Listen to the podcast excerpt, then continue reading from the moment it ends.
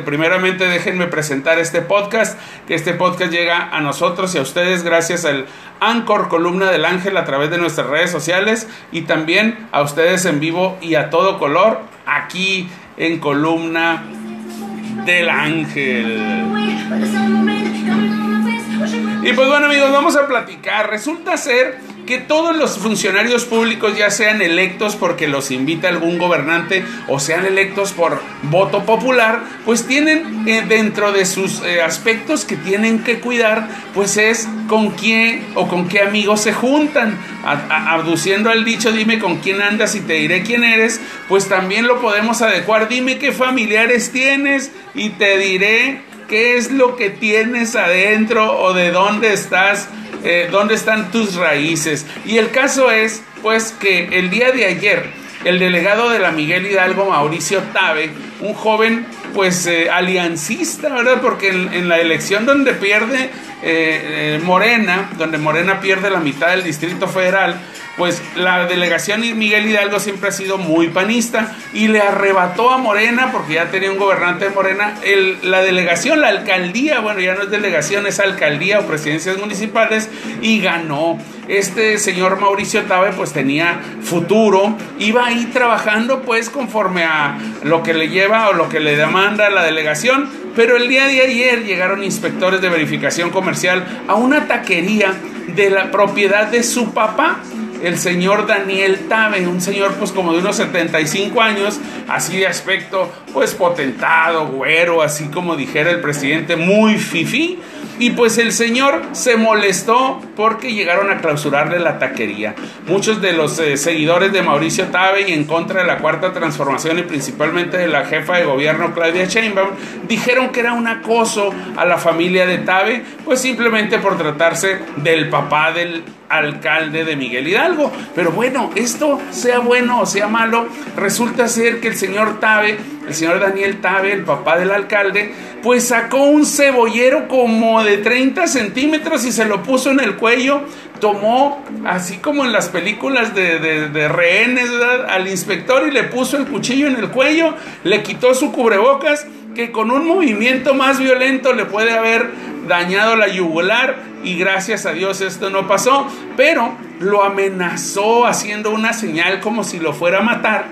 porque llegaron a clausurarle su taquería y se veía el trompo de adobada atrás. No sé si era el cuchillo de la adobada o era un cuchillo que tenía el propietario del, del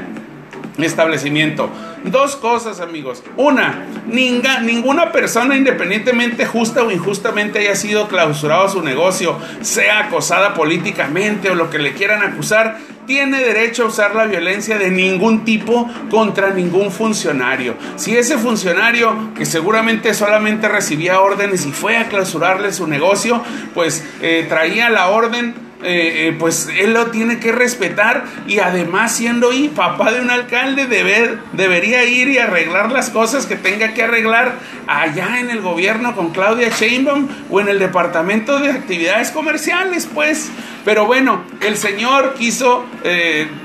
reaccionar y muchas veces decimos que cuando uno reacciona con violencia es porque muy en el fondo de su interior es una persona que así se conduce y así resuelve todo lo que no le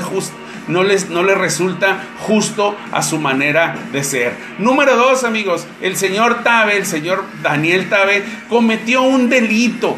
él se justifica y se disculpa en Twitter, en redes sociales, da un video y dice que, que no está, que perdón por su reacción y cosas así, pero él cometió el delito de tentativa de homicidio. Como les digo, si, si, la mano hubiera recorrido 12 centímetros o 8 centímetros más, estuviéramos hablando de un desenlace desafortunado. Pero esta tentativa de homicidio debe castigarse, no debe quedarse solamente en, el puro, en la pura disculpa en redes sociales. Y por otra parte, el alcalde, si quisiera salvar su prestigio, eh, Mauricio Tabe, pues debiera acompañar a su papá al Ministerio Público para que se ponga a disposición de la autoridad y no defenderlo y decir que es víctima de una cacería, que es víctima de acoso, que es víctima de, de, de, de que están persiguiendo a su familia por cuestiones políticas. Esto, pues el presidente de la República no lo dejó pasar en la mañanera y exhibió a Mauricio y a su papá, el violento, diciendo eh, pues que esta era una reacción del conservadurismo, dice el presidente. Eh, esta es la verdadera doctrina del conservadurismo, es la hipocresía. Y pues como si al presidente le faltaran pretextos para atacar al PAN y a sus, a sus adversarios, como él los llama, pues hoy Mauricio Tabe, que llevaba buen récord, que llevaba una actuación discreta y pues que estaba construyendo su carrera política, pues con la actuación de su familia, de su padre, que pudiera o debiera ayudarlo, pues ahora, como se dice en el argot, lo clavó y no se va a hablar de otra cosa porque yo creo que a este, a este momento que estamos terminando este espacio editorial ya están subiendo memes del señor Tabe con el cebollero con el que amenazó al inspector que solamente recibía, recibía órdenes. En este caso, amigos, pues concluimos que los familiares de nosotros siempre pues deben mantenerse al margen de las actividades públicas.